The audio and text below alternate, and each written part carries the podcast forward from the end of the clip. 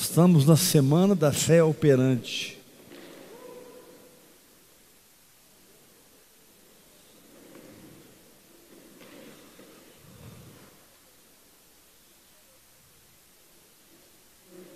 Pastora Cecília.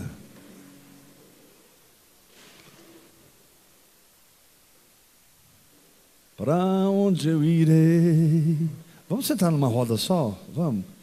Entra, entra, na, entra, entra na roda aí, esses dois. Abre um pouquinho, gente. Abre.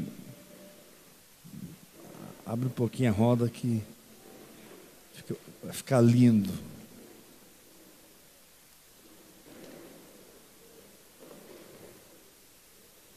Amém.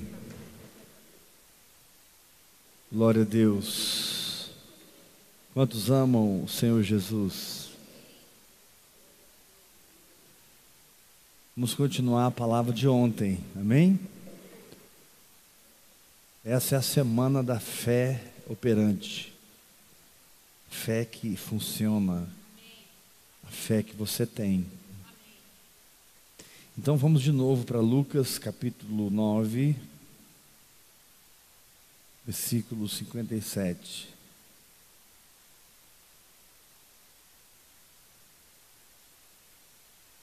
Lucas, capítulo 9,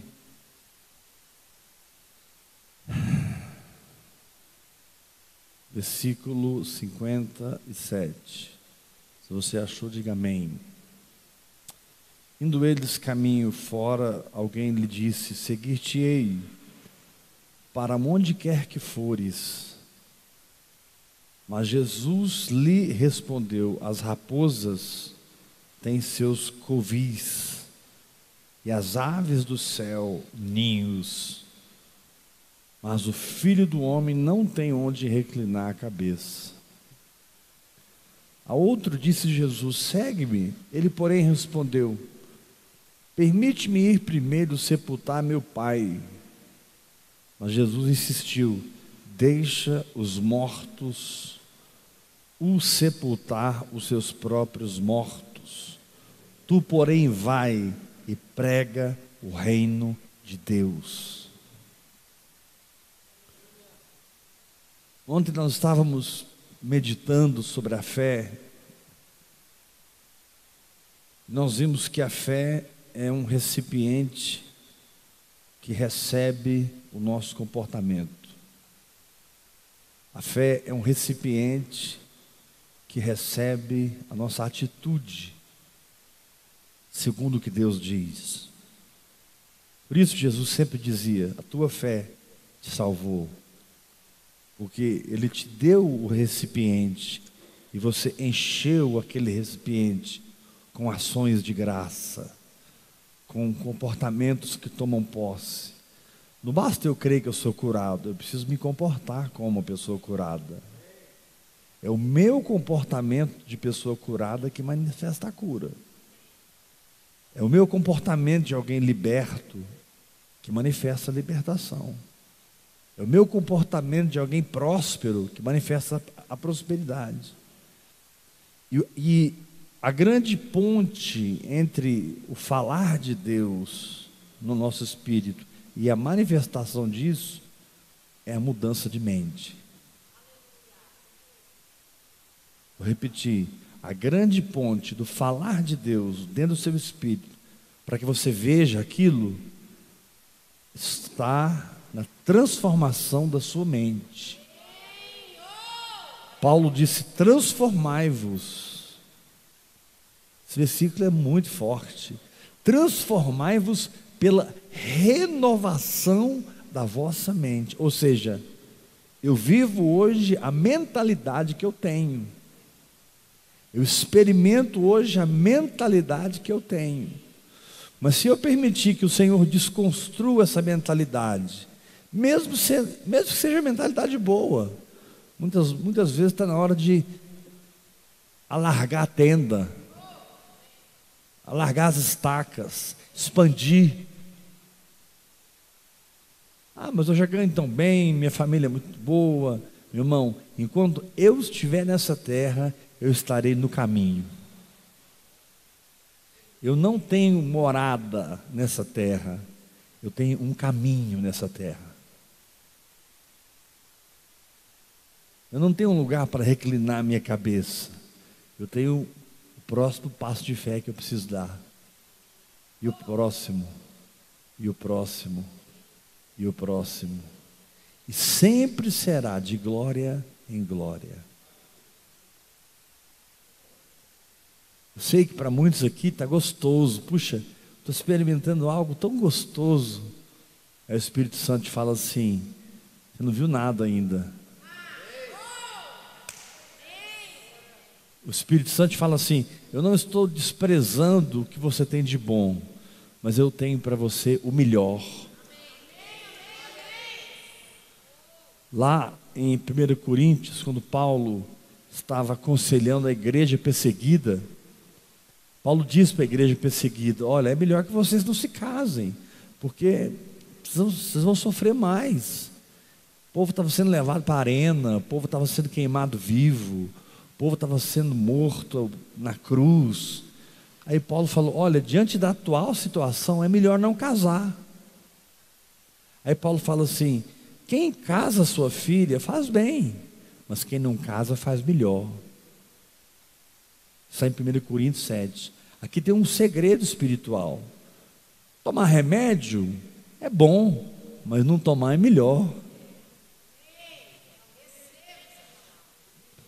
Se você precisa tomar um dinheiro emprestado, é bom, mas se você emprestar é melhor.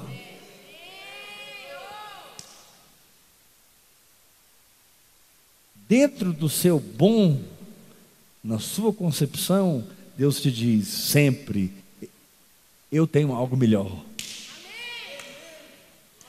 Eu declaro que você não vai viver no bom de Deus, você vai viver no melhor de Deus.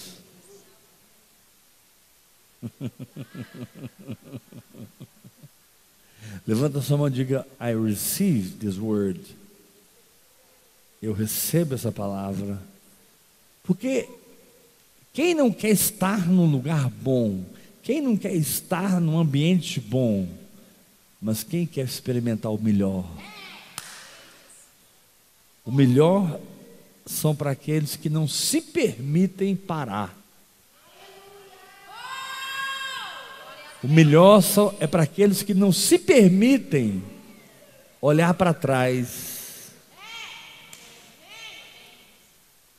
Ele disse: raposas têm covis. Isso é bom, mas o melhor é tacar fogo na seara dos filisteus. Você vai encontrar três vezes na Bíblia Deus citando raposas. Uma, uma vez foi quando Sansão pegou 300 raposas e colocou fogo na seara dos filisteus. A segunda vez foi quando Jesus disse isso: as raposas têm covis. E a terceira vez foi quando Jesus chamou Herodes de raposa. Eles chegaram para Jesus e disseram: Olha, vai embora porque Herodes quer te prender. Jesus falou assim: Vai lá falar para essa raposa por que Jesus chamou Herodes de raposa? Porque Herodes era descendente de Esaú. E Esaú era caçador. Olha onde Jesus foi. Olha a profundidade que ele foi. Muitas vezes Deus está falando uma coisa com você, você pensa que está entendendo, você está tão longe de realmente entender o que Deus está falando. Quando Jesus disse, vai, vai falar para essa raposa, ele não estava xingando Herodes de raposa, ele estava reconhecendo a descendência de Herodes. Porque Esaú era exímio caçador. Esaú era exímio caçador e ele foi o descendente, patriarca de Herodes. Então, nosso caminho não é da raposa, escondido. Nosso caminho é tacando fogo na seara dos filisteus. Pastor, mas a perseguição vem. Graças a Deus, irmão, porque você vai ser aperfeiçoado. Você vai ser aperfeiçoado em perdoar. Você vai ser aperfeiçoado em amar. Você vai ser aperfeiçoado em dar outra face, andar a segunda milha, deixar a capa, a túnica. Você vai ser aperfeiçoado a ser cristão. Não é, não é possível que você ouça o Evangelho como ele é e você tem coragem de ter amargura contra alguém. É possível que você ouça o Evangelho como ele é e você tem coragem de guardar rancor no seu coração. Não existe. Quando você está perto de Jesus, o amor dele é tão real por você que te constrange a amar te constrange a perdoar. A sua relação com Cristo é tão viva que a sua relação com os homens é completamente transformada. Então, quando Deus me dá uma palavra, Deus me dá a forma de algo. Então eu preciso me liquifazer. Eu preciso me dissolver preciso derreter, eu preciso entrar no estado líquido para caber na forma. Eu tenho que sair do estado sólido, onde eu faço o que eu penso, o que eu sinto e o que eu quero. E eu tenho que entrar no, no, no estado líquido, onde eu me enquadro e me conformo com a palavra de Deus. O Senhor está te falando essa noite. Eu estou te transformando e você não está vendo. Eu estou te moendo lá no barreiro como oleiro, você não está vendo. Eu estou tirando você do estado sólido e estou te levando para o estado líquido. Porque o estado sólido não se encaixa com a palavra. A palavra, ela, Deus não vai mudar para andar com você. É você que tem que mudar para andar com Deus. Quando Deus fala, quando Deus fala, Ele estabelece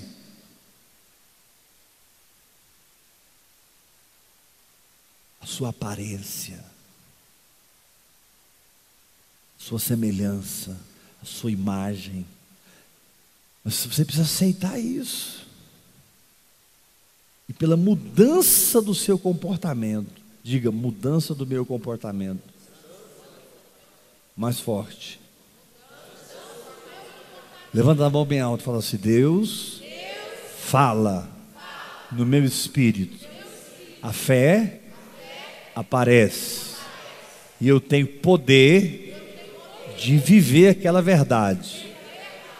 Então eu vou renovar minha mente pela confissão da palavra, pelo louvor, pela adoração eu vou me reprogramar para viver essa nova vida que eu recebi.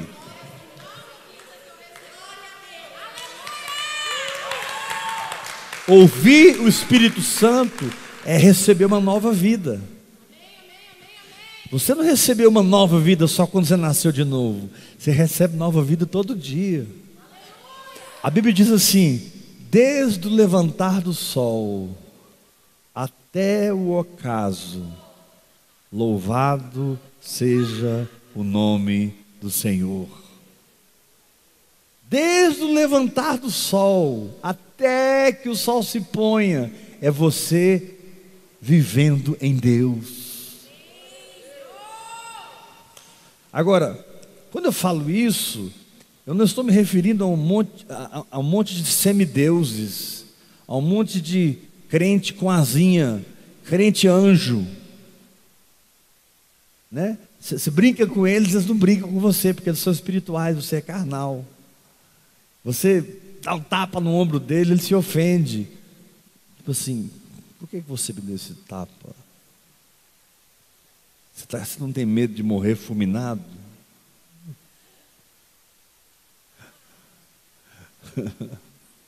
Não. Viver a fé é viver Deus dentro da humanidade humana. Viver fé é viver Deus dentro do humano. O humano é a parte visível, o divino é a parte invisível. Quando Deus fala, Jesus diz: Minhas palavras são espírito e são vida. Ou seja, o que eu digo é, é uma realidade. Eu só falo as coisas que eu vejo meu pai fazer. Eu enxergo e falo. Eu não preparo uma pregação. Eu fico olhando meu pai fazer e o que ele fala eu ensino. O meu ensino não vem de mim. O meu ensino vem do meu pai. Então, o seu lado físico, humano, precisa manifestar o seu lado divino, sua nova natureza. Só que Jesus disse assim: Filho do homem não tem onde reclinar a cabeça. Primeiro princípio da fé: o único lugar que você pode reclinar sua cabeça é na palavra de Deus. Tem que nascer Betel na sua vida. Você precisa experimentar Betel. Betel foi o lugar que antes se chamava luz. Lugar. Luz no hebraico significa amendoeira, amendoim, força própria, esforço. Amendoim é uma, é uma, é uma é um alimento saudabilíssimo que te dá energia sem aquele carboidrato ruim. A amendoeira, luz. Mas depois que Jacó passou por aquele lugar, nunca mais ninguém chamou aquele lugar de luz. Chamaram aquele lugar de Betel.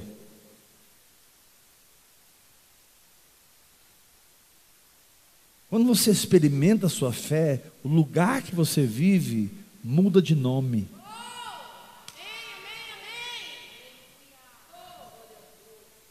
Quando você vive a sua fé, o conteúdo do recipiente deixa de ser água e passa a ser vinho. Aqui, na incredulidade, você conseguir estudar a Bíblia e entregar um bom estudo da Bíblia para as pessoas, mas era água. Importantíssimo. Mas Deus não quer que você sirva água. Deus quer que você sirva o vinho que foi transformado dentro do seu espírito. Deus manda te dizer: Eu não te chamei para sangrar como aquela mulher hemorrágica.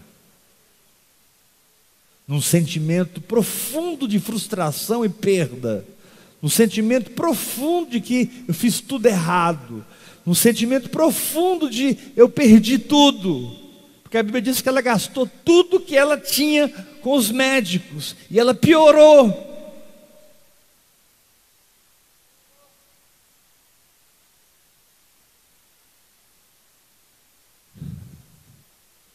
Deus não te quer com uma hemorragia que você é uma fonte de água viva. Deus não te quer com uma hemorragia espiritual. Meu irmão, se você está passando por uma hemorragia,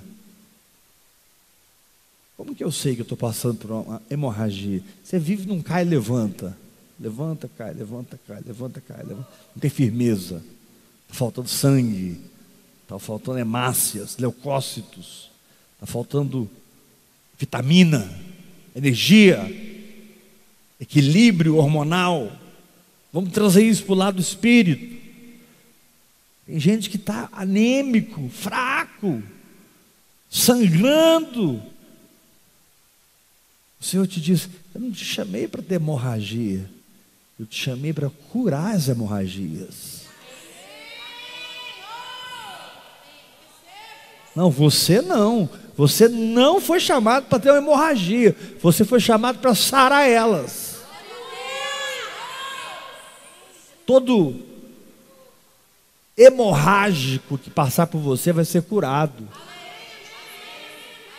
A Bíblia diz que o primeiro Adão foi alma vivente, mas o segundo Adão foi espírito vivificante. Diga mais que você puder. Eu não sou alma vivente. Eu sou espírito vivificante. Onde você chega, a vida de Deus chega. Onde você chega, a vida de Deus flui. Onde você chega, a vida de Deus se estabelece.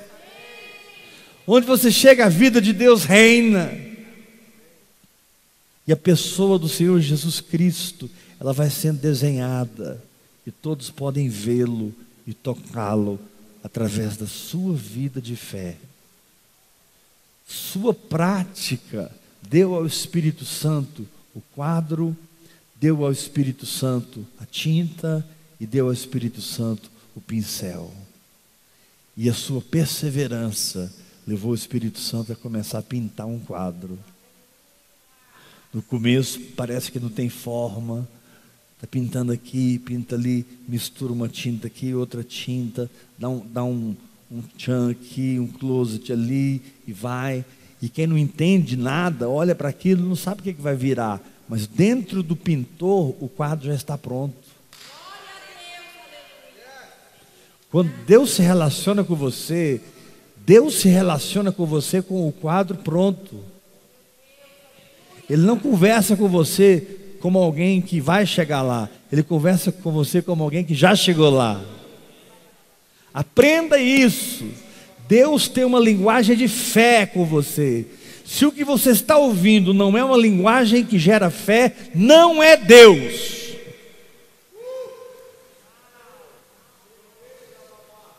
Se o que está, você está ouvindo está dividindo você dos irmãos, se o que você está ouvindo está afastando você da verdade, está te esfriando, sai fora. Porque você é uma raposa que tem fogo no rabo.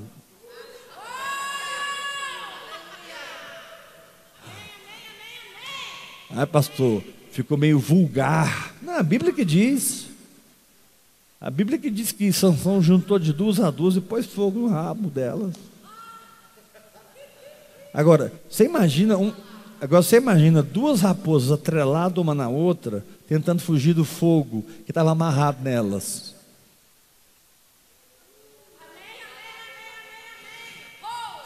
Vocês não entenderam, eu vou repetir. Você começou a entender. Imagine duas raposas atreladas uma na outra, com o rabo atrás pegando fogo e fugindo do fogo. Ou seja, quanto mais eu corro de Deus, mais presente Ele é na minha vida. Daqui a pouco, você passa por lugares que você já passou e eles estão incendiados.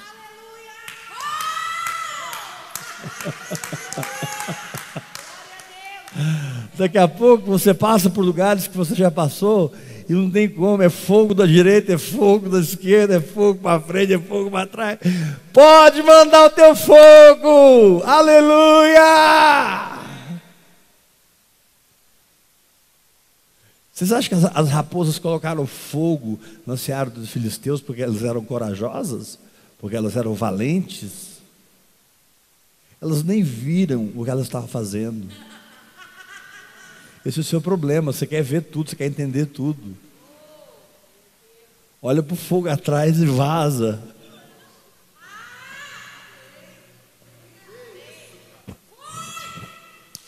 Olha o fogo atrás, vaza. Mas o que, vai acontecer? Não importa. O nosso Sansão celestial, Jesus Cristo, já organizou tudo. Vai queimar a seara dos filisteus no Brasil. Vai queimar a seara dos filisteus nas nações. Vai queimar, vai queimar.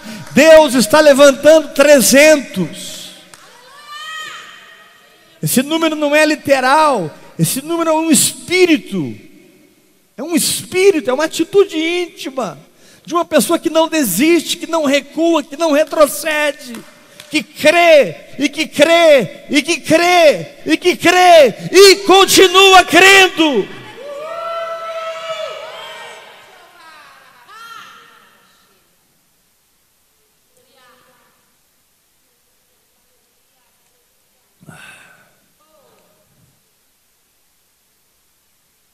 Toda vez que Satanás trazer água para você, diga para ele: Eu já descobri o vinho.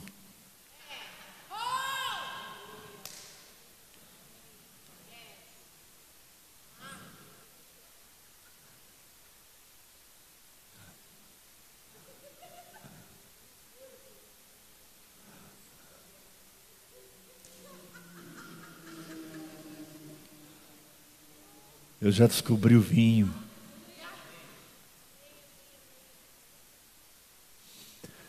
Aí, irmãos, Jesus chegou para um, para um deles e falou assim: segue-me. Ele disse assim: permite-me primeiro sepultar o meu pai. Olha que pedido mais honrado. Olha que pedido mais certo. Olha que coisa linda. A pior coisa na vida é você querer dar, dar um espiritual para Deus. Vou repetir. A pior coisa na vida é você querer dar um de homem de Deus para Deus. Permite que eu sepulte o meu pai. Aí Jesus virou para ele e falou assim: Ei, deixa os mortos sepultar os seus próprios mortos. Ou seja, tudo que vem da lei mata. Mais cedo ou mais tarde você vai ter que sepultar. Quem vive na lei, vive sepultando o que nunca viveu. Quem vive na lei, vive sepultando o que nunca teve vida. Por isso que Jesus falou, cara, não faz isso não. Porque esse povo, tá eles estão na lei, e eu vim trazer a vida e a graça, a verdade. Meu esquema agora é outro. Não tem mais obras mortas, tem avivamento, tem cego enxergando, tem surdo ouvindo, tem paralítico andando. Tem uma cidade sendo salva. Tem a glória de Deus descendo. Deixa os mortos sepultar o que eles fizeram, porque o que o morto produz é morte. E o que morre fede, a ponto de pedir um sepultamento. Quando um pastor aí, ou uma pastora, sepulta algo do ministério que não funciona mais, ele não sepulta porque ele quer, não, irmão. Ele sepulta porque ele não aguenta mais.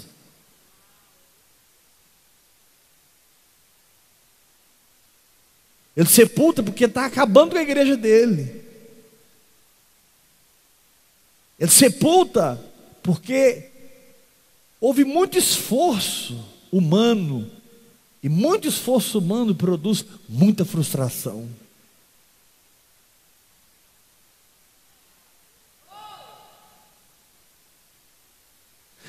Olha, meu irmão, você pode até se frustrar comigo, porque eu sou falho, eu peco, eu sou igual a você, mas você não vai se frustrar comigo, como alguém que não te ensinou a ir para Deus.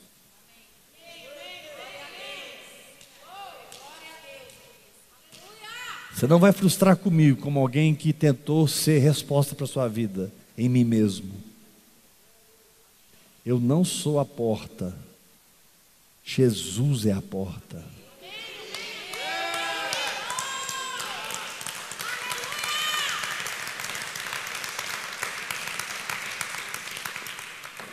Eu não sou o noivo, eu sou o amigo do noivo.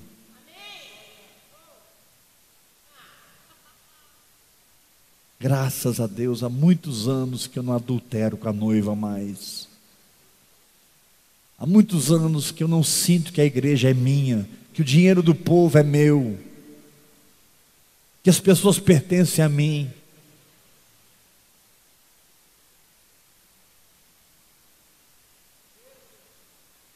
Se alguém me segue, é bem-vindo.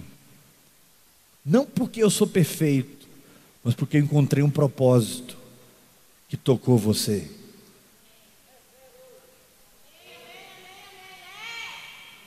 toquei no manto que você quer para a sua vida.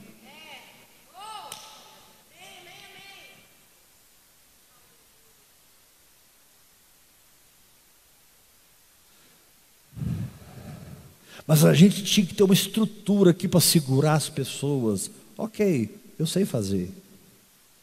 Só que depois que você tira a estrutura, é igual quando a marionete, o cara solta da marionete, ela. Aí ele pega a marionete, fica marionetando. A maioria dos pastores hoje estão marionetando as suas igrejas. Porque são mortos, sepultando os mortos.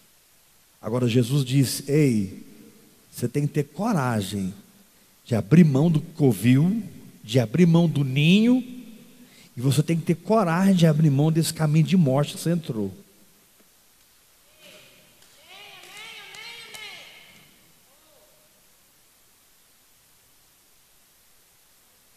Você não vai ter muitos amigos, não, cara. Você vai ser meio solitária. As pessoas não vão te entender. Você, você é liberto do tempo e passa a ser atemporal. Você ultrapassa o seu tempo. Você passa a ser uma pessoa de outro tempo. Porque a igreja vai viver daqui 200 anos, você vai viver agora. E aí? Quem vai te entender? Todo um processo de 200 anos você vai viver agora. Porque você mergulhou em águas profundas. Você amarrou uma pedra de moinho no pescoço e se jogou no mar. Não tem volta mais. Você pegou as doze juntas de bois como Eliseu, matou os doze bois fez uma churrascada com a família com os amigos e disse: Tchau, Babilônia, eu vou seguir Elias. Irmãos, Deus está levantando, porque é, é, muito, é muito dito, quando Elias vier, o espírito de Elias, a restauração do espírito de Elias, o espírito profético de Elias. Mas eu quero te falar uma coisa: o espírito profético de Elias sempre esteve na terra. Agora, a geração que tem coragem de segui-lo é que nem sempre existiu na terra.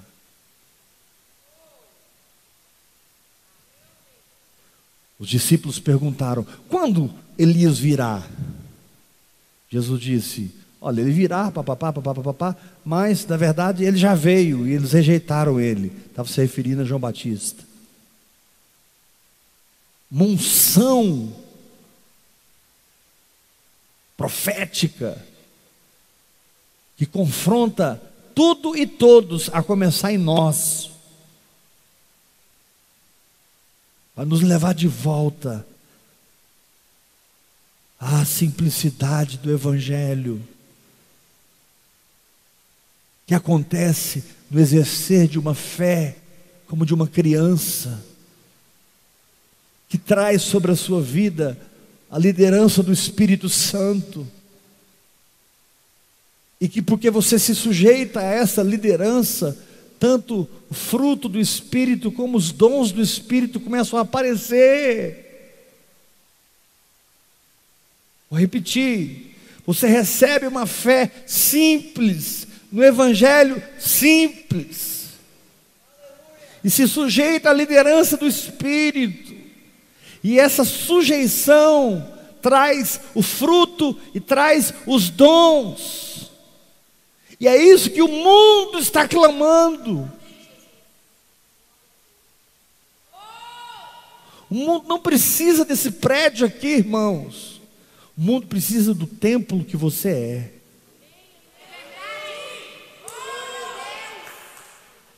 Agora arrumamos um prédio do Ouvir e Crer maravilhoso, que prédio bonito. O mundo não precisa de mais prédio. Prédio por prédio, eu vou para São Paulo, ficar lá com o Odir Macedo, na catedral, naquela grande catedral que ele fez lá. É pra, se é prédio que resolve problema, vou para o Universal.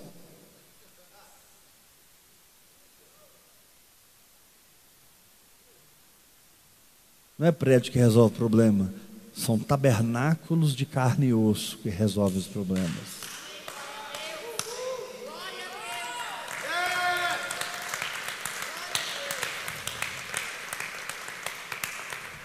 Então diga assim comigo: abandonar os covis, rejeitar os ninhos e jamais ajudar os mortos a sepultar os mortos. Eu não faço parte da morte, eu faço parte do avivamento.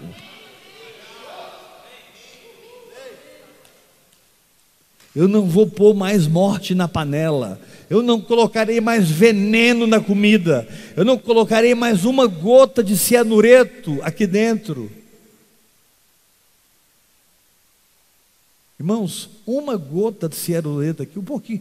Cianureto, a pessoa beber, ela morre na hora. Puf. O problema é que a maioria dos líderes estão envenenando o povo pensando que estão dando vida.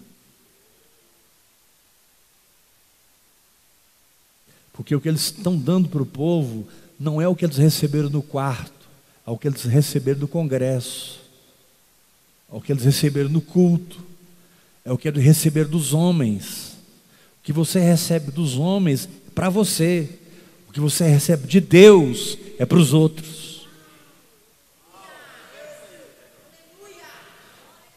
que você recebe de Deus pelos homens é para você. Agora, o que você recebe de Deus lá no seu quarto é para os homens.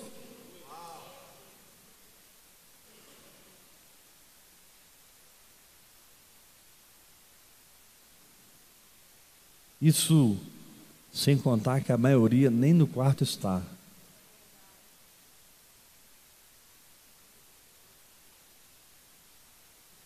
A maioria nem está orando em línguas.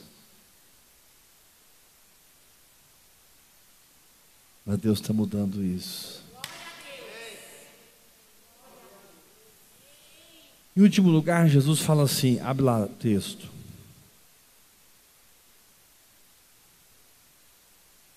Mas Jesus insistiu, verso 60, deixa os mortos sepultar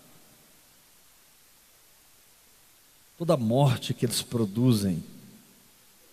Irmão, não adianta, eu digo, se você for morto, você só vai gerar morte.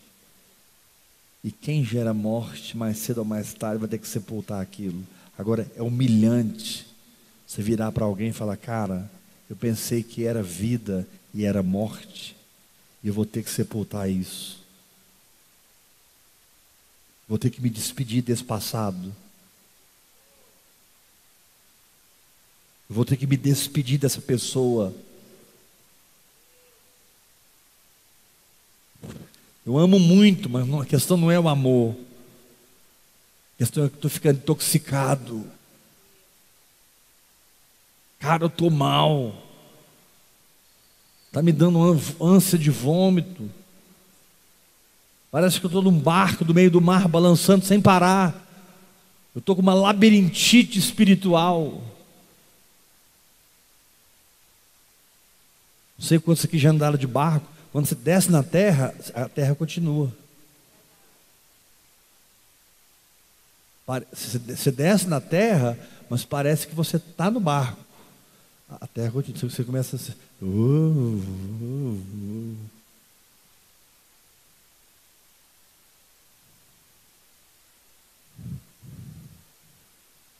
Como é difícil aceitar que algo que eu estou gerando é morto.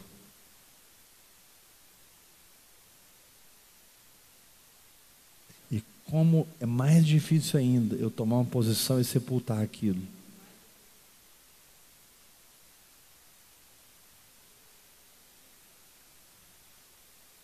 Porque eu estou querendo montar uma estrutura,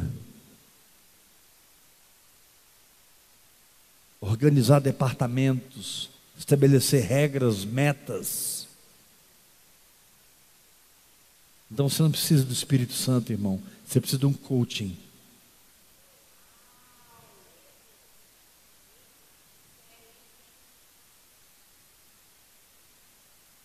Uma igreja organizada na instituição, firmada nos departamentos, nas estratégias, nas regras.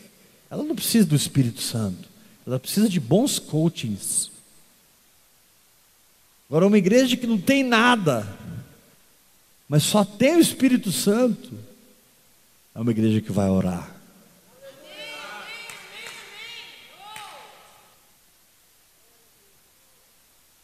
Ah, meu irmão, quando você tiver só o Espírito Santo, você vai orar. Por isso, na caminhada, o Senhor vai aliviando a carga, vai tirando carga, vai aliviando a carga. Você vai ficando mais leve, mais leve, mais leve. Não é porque você.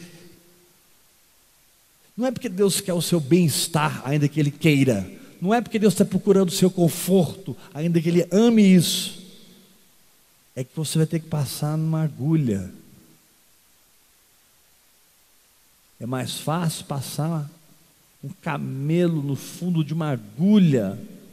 O que, que é agulha? É uma porta pequenininha que a cidade tinha para momentos de emergência. Se o camelo estiver muito cheio, ele não passa lá.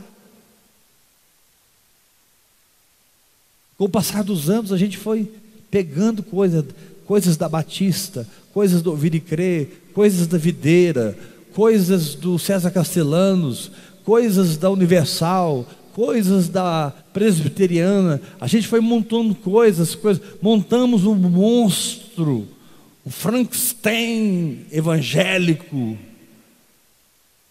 Ficamos orando e jejuando para Deus dar vida a esse negócio. Eu não sou chamado para formar um Frankenstein. Eu sou chamado para servir aquele que gera a noiva, que é o noivo.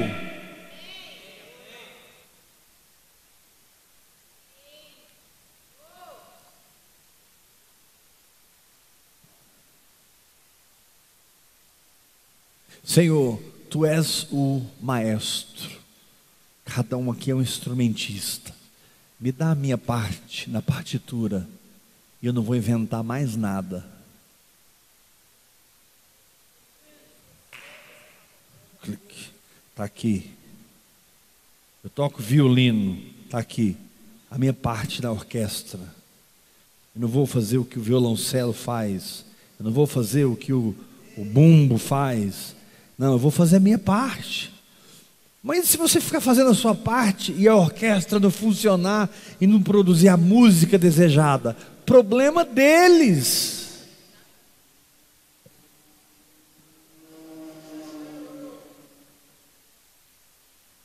Eu descobri o meu papel.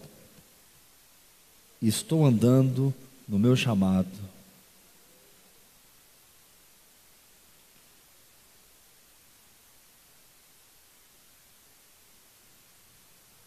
Diga para o irmão que está ao seu lado: os dias mais felizes da sua vida estão por vir. Dá uma sacudidinha nele, Santa, fala assim: sabe por quê, irmão? Que você vai jogar tudo fora e ficar só com o propósito e o Espírito Santo.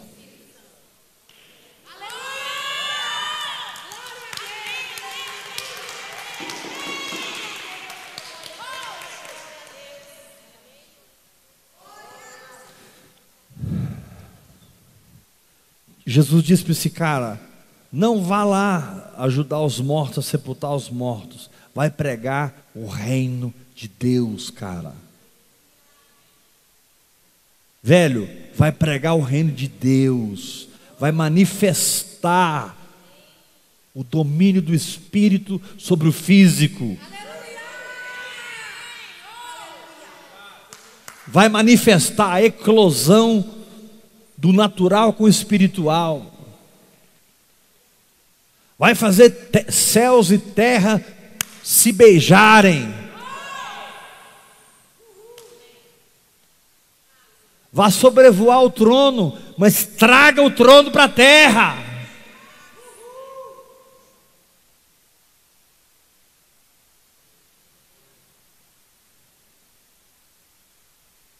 Em último lugar, diz assim no verso 61. Outro lhe disse: Seguir-te-ei, Senhor. Mas deixa-me primeiro despedir-me. Olha bem, agora não é mais sepultar, é despedir. Ele ouviu o cara falando: Vou sepultar, tomou uma daquela. Eu vou falar, despedir, que vai ficar mais, mais adequado. Deixa eu despedir dos de casa. Qual a diferença de sepultar e despedir? A diferença de sepultar e despedir é que quem sepulta já está reconhecendo que o negócio não funciona. Mas quem despede, um dia pode voltar.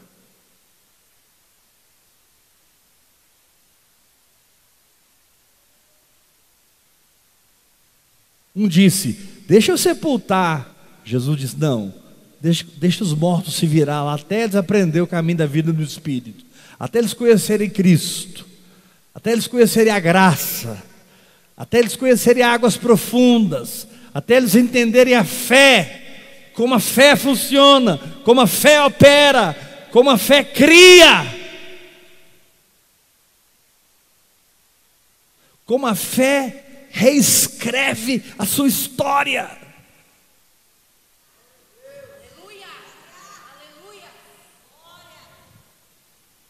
Aí chegou um e deu um de, de despertinho: Senhor, deixa eu despedir.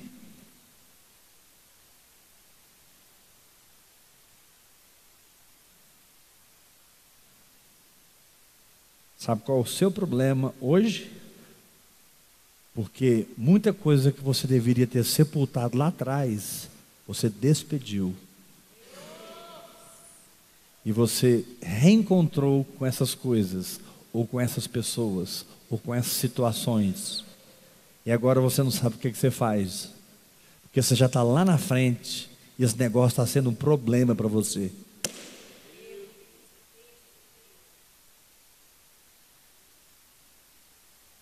Você já andou 3 mil quilômetros, mas você não sepultou, você despediu.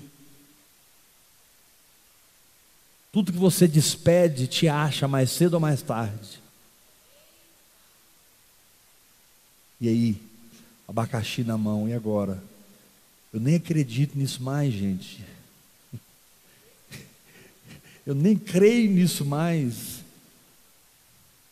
Não, mas você que pregou para nós. Pois é, eu preguei, mas eu estava na carne. Eu aprendi com o homem. Não, mas você ensinou isso, a gente acreditou em você. Pois é. Eu, como é que eu faço agora? Eu devia ter sepultado, eu despedi. Jesus dá o segredo da vitória. Quem quer o segredo da vitória? Está aqui, ó. Olha o segredo.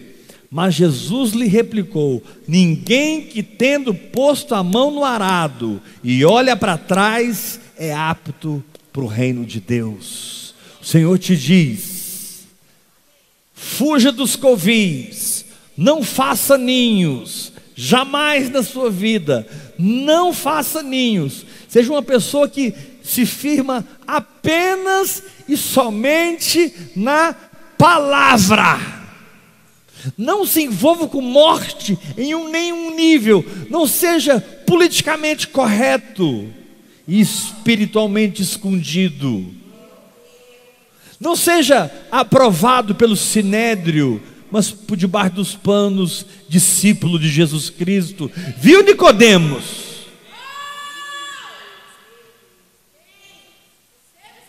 Viu José de Arimateia? homens proeminentes, que eram discípulos de Jesus, escondidos. Sabe por quê? João diz que eles amaram mais a glória dos homens do que a glória de Deus. Deixa eu te fazer uma pergunta: qual glória que você ama mais? É essa que vai te encontrar.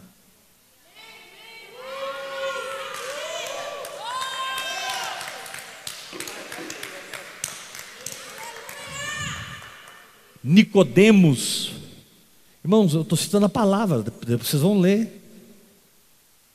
Nicodemos era discípulo escondido. Depois daquele dia que ele encontrou com Jesus de madrugada, ele ficou, virou discípulo.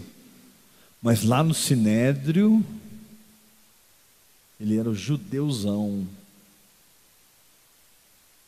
usava os cachos, a indumentária judaica, guardava o sábado. Ele obedecia o script, mas escondido contemplava Cristo. Que vergonha! Que vergonha! Por dentro você não é mais o que você sustenta. Que vergonha! Por dentro você não é mais o que você prega.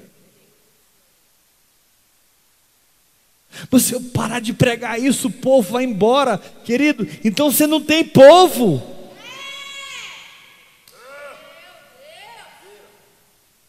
Ah, mas se eu pregar isso, a igreja acaba. A igreja acaba, não. A sua instituição acaba. A igreja nunca acaba, porque Jesus disse: Eu edificarei a minha igreja e as portas do inferno não prevalecerão contra ela. Minha igreja funciona nos hospitais, minha igreja funciona nas faculdades, minha igreja funciona nas tribos indígenas, minha igreja funciona nas prisões da Coreia do Norte, da Coreia do Sul, da Arábia Saudita. A minha igreja está espalhada no mundo e em todo o mundo um aroma de poder, unção e glória enche os céus e eu derramo avivamento sobre a terra. Você pode não ter uma igreja, mas eu tenho, diz o Senhor.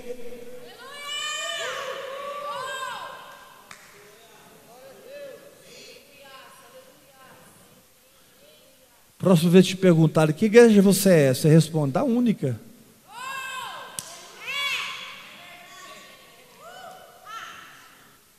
Não vai levantar a placa do ouvir e crer, não.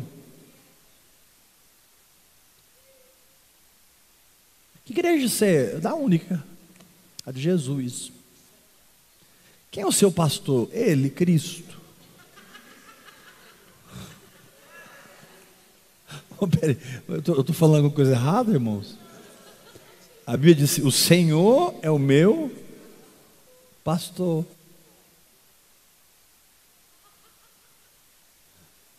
Ah, mas você está anulando o ministério dos pastores. Não, de forma alguma. Mas no seu coração, ele tem a primazia. Ainda que hajam Joãos Batistas, como amigos do noivo, servindo o noivo em você, ele tem a primazia. Ele tem a primazia. Ele tem a primazia. Ele tem a primazia. Mas sabe por que a maioria das pessoas não seguem esse caminho? Porque eles não querem Ele, eles querem um ídolo.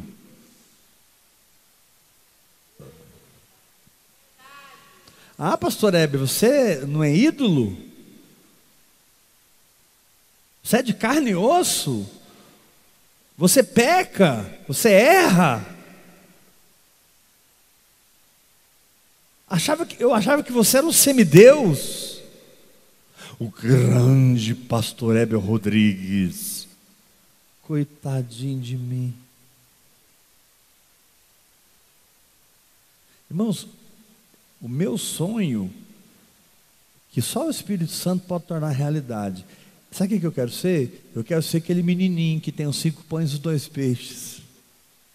Na hora certa, ofertar.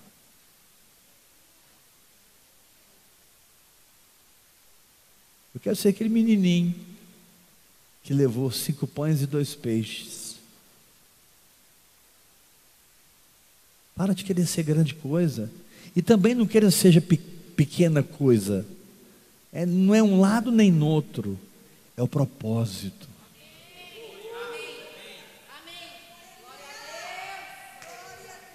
Talvez o propósito te fará um cara famoso.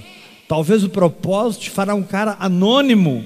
Talvez o propósito te fará rico, Talvez o propósito te fará um errante pelo deserto, talvez o propósito te fará um guerreiro, talvez o propósito te fará alguém que extingue a violência do fogo, talvez o propósito é que você seja um Abraão que gera uma nação para Deus, talvez o propósito é que você seja ah, um Isaac ou um Moisés que vai libertar uma geração. Eu não sei, mas mergulhe, encontre e viva o que Deus tem para a sua vida.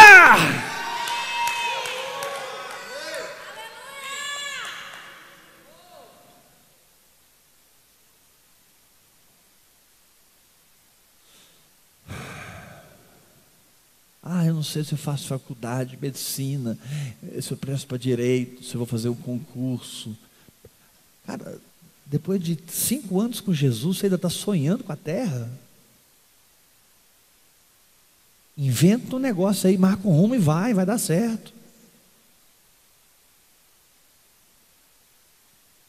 Vai vender churrasquinho, você vai prosperar. Abre um restaurante, faz uma faculdade. Sabe, isso, é, isso é o de menos. Seja um médico, seja um juiz, seja um promotor. Mas isso é o de menos. É o que você transcende que é importante. É o que você consegue transcender e enxergar como Deus enxerga. Ah. Então quer dizer que eu não tenho que ouvir nem ninho, nem participo de funeral religioso nenhum. E também não olho para trás.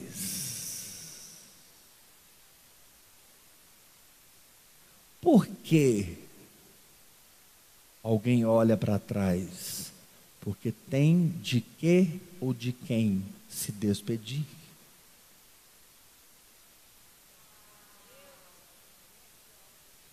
Você entendeu?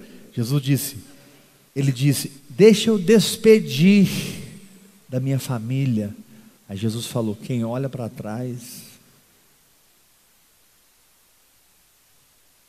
Toda vez que você olha para trás, você se enrijece. Você vira uma estátua. Tem muito pastor que está assim, irmãos, ó. Já está com toxicolor crônico, agudo.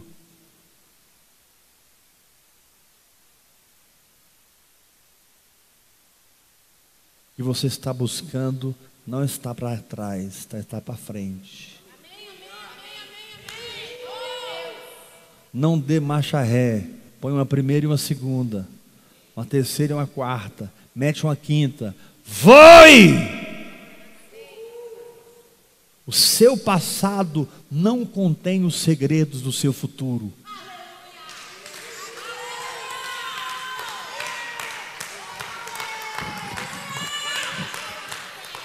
O seu passado não contém a profecia do seu futuro. O seu passado é um chamado para uma amnésia santa. Paulo disse: esquecendo-me.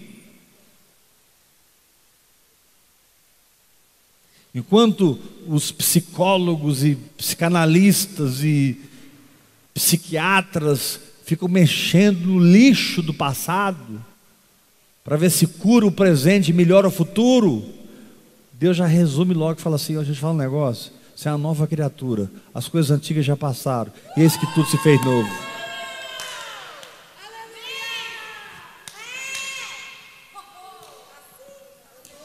Ó, você é nova criatura, as coisas antigas passaram, tudo se fez novo. Então não procure no nada, porque passado é nada. O passado não existe mais. O que existe é o presente.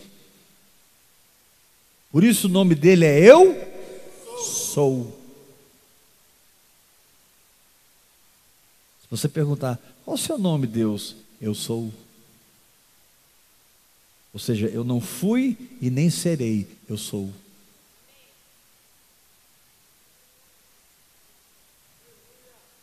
Por isso a Bíblia diz: aquele que era, aquele que é e aquele que será.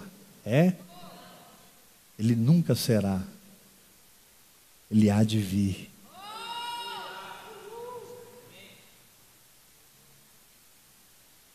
É porque meu pai me violentou. Pois é, mas seu pai não vai te violentar, não, irmão. É por isso que eu sou homossexual. Pois é, reprograme a sua mente. Você não é homossexual, você só tem uma mente programada de maneira errada, que produz emoções erradas e que te leva a um comportamento errado. Deixa Deus reprogramar a sua mente. Você não é o que você sente, você é o que você crê. Recebe a sua libertação recebe a santidade, recebe o perdão, recebe a cura. Não seja curado, ande curado. Não receba prosperidade, ande na prosperidade. Viva como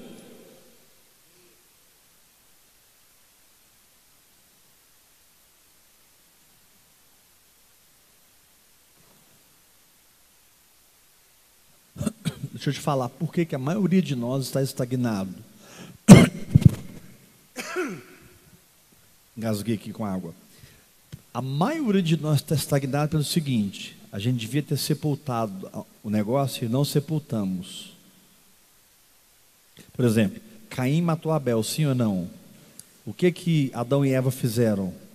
Sepultaram Abel.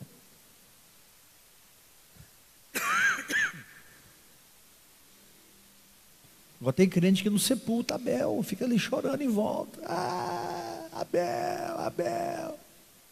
Lá na frente está escrito assim: tornou Adão a coabitar com Eva e nasceu Sete. Aí veio Enos. Aí diz assim: e no tempo de Enos começou-se a invocar o nome do Senhor. Aí veio Enoque. Diz a Bíblia que Enoque andou com Deus já não era, porque Deus o tomou para si. Aí Enoque foi pai de Matusalém, que viveu 969 anos. Viveu quase um dia de Deus na terra. Um dia de Deus é mil anos. O homem que mais se aproximou a viver um dia foi Matusalém.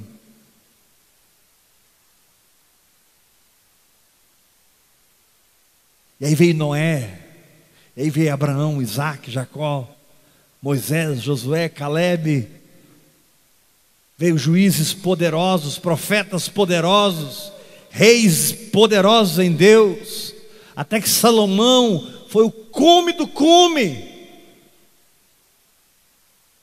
E quando você pensa que não tem mais nada para ser glorioso, o Senhor diz assim: Ih, a glória da segunda casa vai ser muito maior do que a primeira.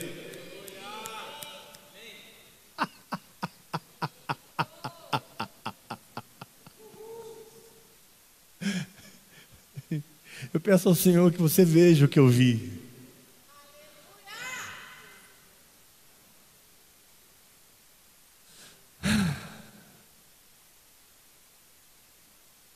Quando você chega no ápice, o Senhor te dá um sorriso e te diz assim: tá bom, né, filha? Tá gostoso? Ó. Moisés, Josué, Caleb, Davi. Agora, Salomão. A glória de Deus encheu o templo. Você está feliz, né? Deixa eu te falar uma coisa. Tudo isso aqui vai acabar e vai vir uma outra casa. E a glória dessa outra casa está escrito em Ageu. O livro de Ageu é o livro da segunda casa. E a segunda casa é Cristo.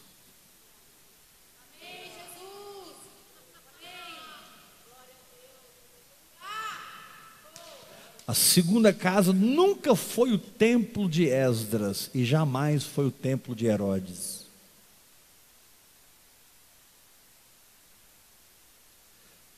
Primeiro homem, segundo homem.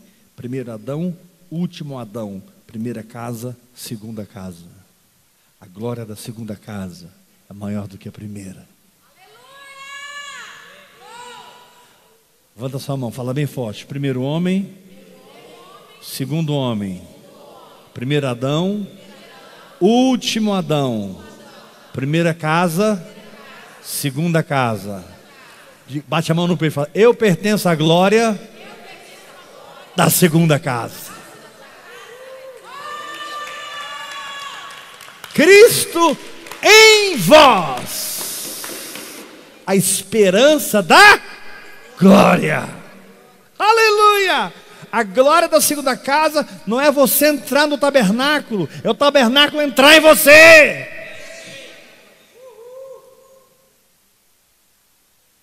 No Antigo Testamento eles entravam no tabernáculo, no Novo Testamento o tabernáculo entra em você.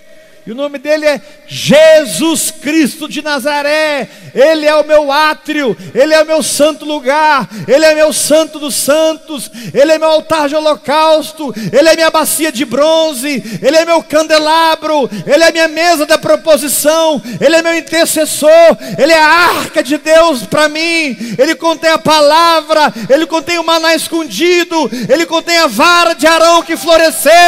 Sobre ele existe o propiciatório e querubins gritando e cantando: Santo, Santo, Santo, Santo ao Senhor. E ele diz a Moisés: Moisés, ali no meio das asas dos querubins, eu virei a ti e falarei contigo.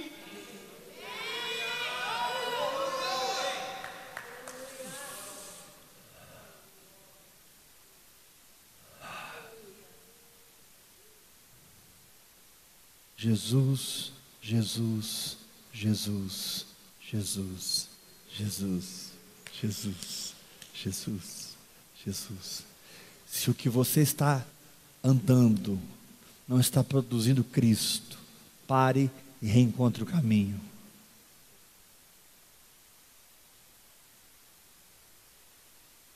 Porque Deus só tem um objetivo: trazer a manifestação do seu filho nos filhos e dos filhos na criação.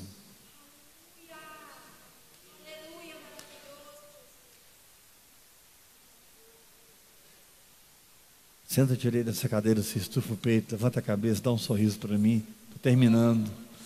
Fala assim: Jesus no átrio, Jesus no santo lugar, Jesus no santíssimo lugar. Mais forte, igreja. Jesus no, no Jesus no, no, no altar de holocausto. Jesus na bacia de bronze. Jesus o meu candelabro. Jesus a minha mesa de pães. Jesus o meu intercessor. Jesus a minha arca da aliança. Jesus a palavra de Deus. Jesus o maná escondido. Jesus, a vara de Arão que floresceu. Jesus, Jesus, Jesus, Jesus, Jesus, Jesus. E se você continuar estudando o tabernáculo, as laçadas, os, os véus, tudo no tabernáculo, tudo, se você continuar estudando sobre os postes, como era colocado, como era fincado na terra, tudo profetizava Cristo. Deus manda te dizer: assim será contigo. Tudo que você está passando agora está gestando uma profecia do que você é no espírito e que se manifestará a essa geração.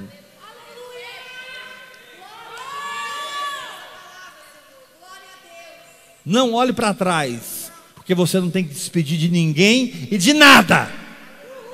Olha para frente, olhando firmemente para o Autor e Consumador da minha fé, Cristo Jesus, olhando firmemente, olhando firmemente, não para trás, para frente.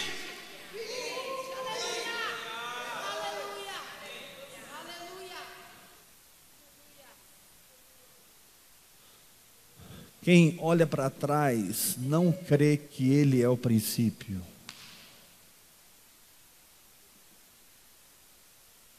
Por isso a insegurança e o medo te levam a fazer isso aqui, ó.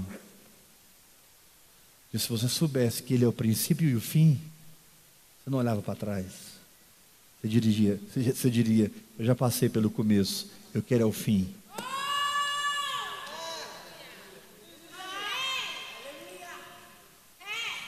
Quando você recebe essa palavra? Dá, dá um grito que me faz, eu recebo. Fala assim: nada de covis, nada de ninhos, nada de sepultar mortos, nada de olhar para trás. Eu não vou me despedir de ninguém de nada. Eu não tenho olhos na nuca. Eu não olho para trás.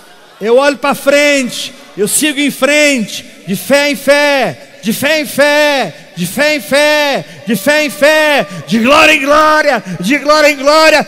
Eu vou!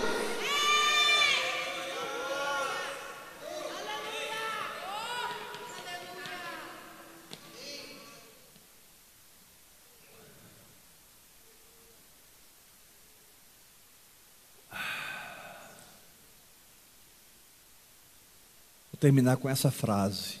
Quem aprende a não olhar para trás, aprende a nunca ser parado por Satanás. Vou te falar por quê. Porque o diabo não é onisciente. Então ele só conhece o seu passado. Ele não conhece o seu futuro.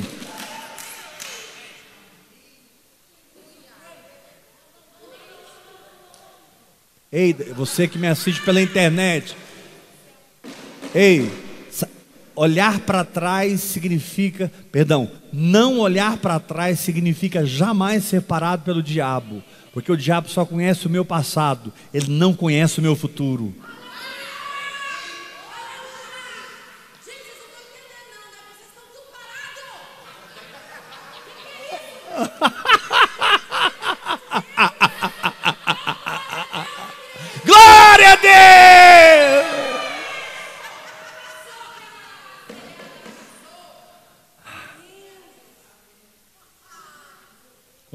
Para trás, eu contribuo com a operação do diabo. Mas quando eu me recuso a olhar para trás, primeiro porque eu, por que, que eu me recuso? Primeiro porque eu sou perdoado. Agora, pois já nenhuma condenação há para os que estão em Cristo Jesus. Tudo que eu fiz está cravado na cruz. Segundo, porque eu me tornei a justiça de Deus em Cristo Jesus.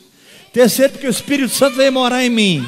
Quarto, porque ele me, leu, me deu uma linguagem sobrenatural e me deu uma fé operante. Por isso, Paulo disse: gente, em nada eu considero a vida preciosa para mim mesmo, contanto que eu cumpro o meu ministério e complete a minha carreira. E ele termina dizendo para Timóteo: Timóteo, eu combati o bom combate, eu completei a carreira e eu guardei a fé. Aleluia!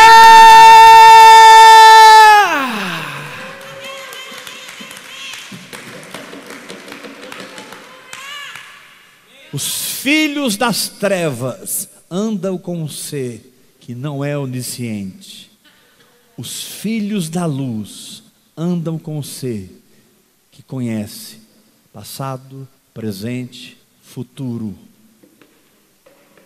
E conhece além disso, porque conhece a eternidade. E conhece além disso, porque Ele é o próprio Pai da eternidade. Eternidade é apenas um termo divino para te explicar o infinito. Mas o infinito é algo que existe em Deus. E Deus é maior que o infinito.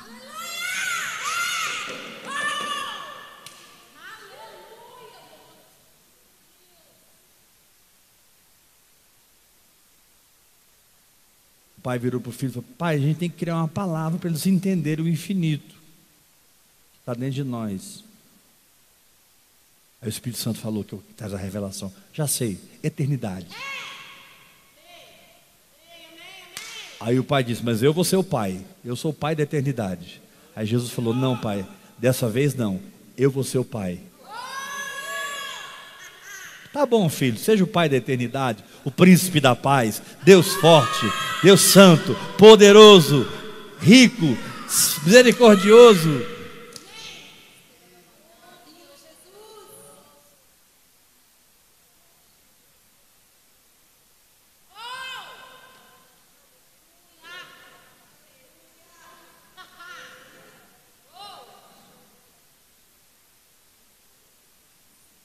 Tire a ré da sua fé.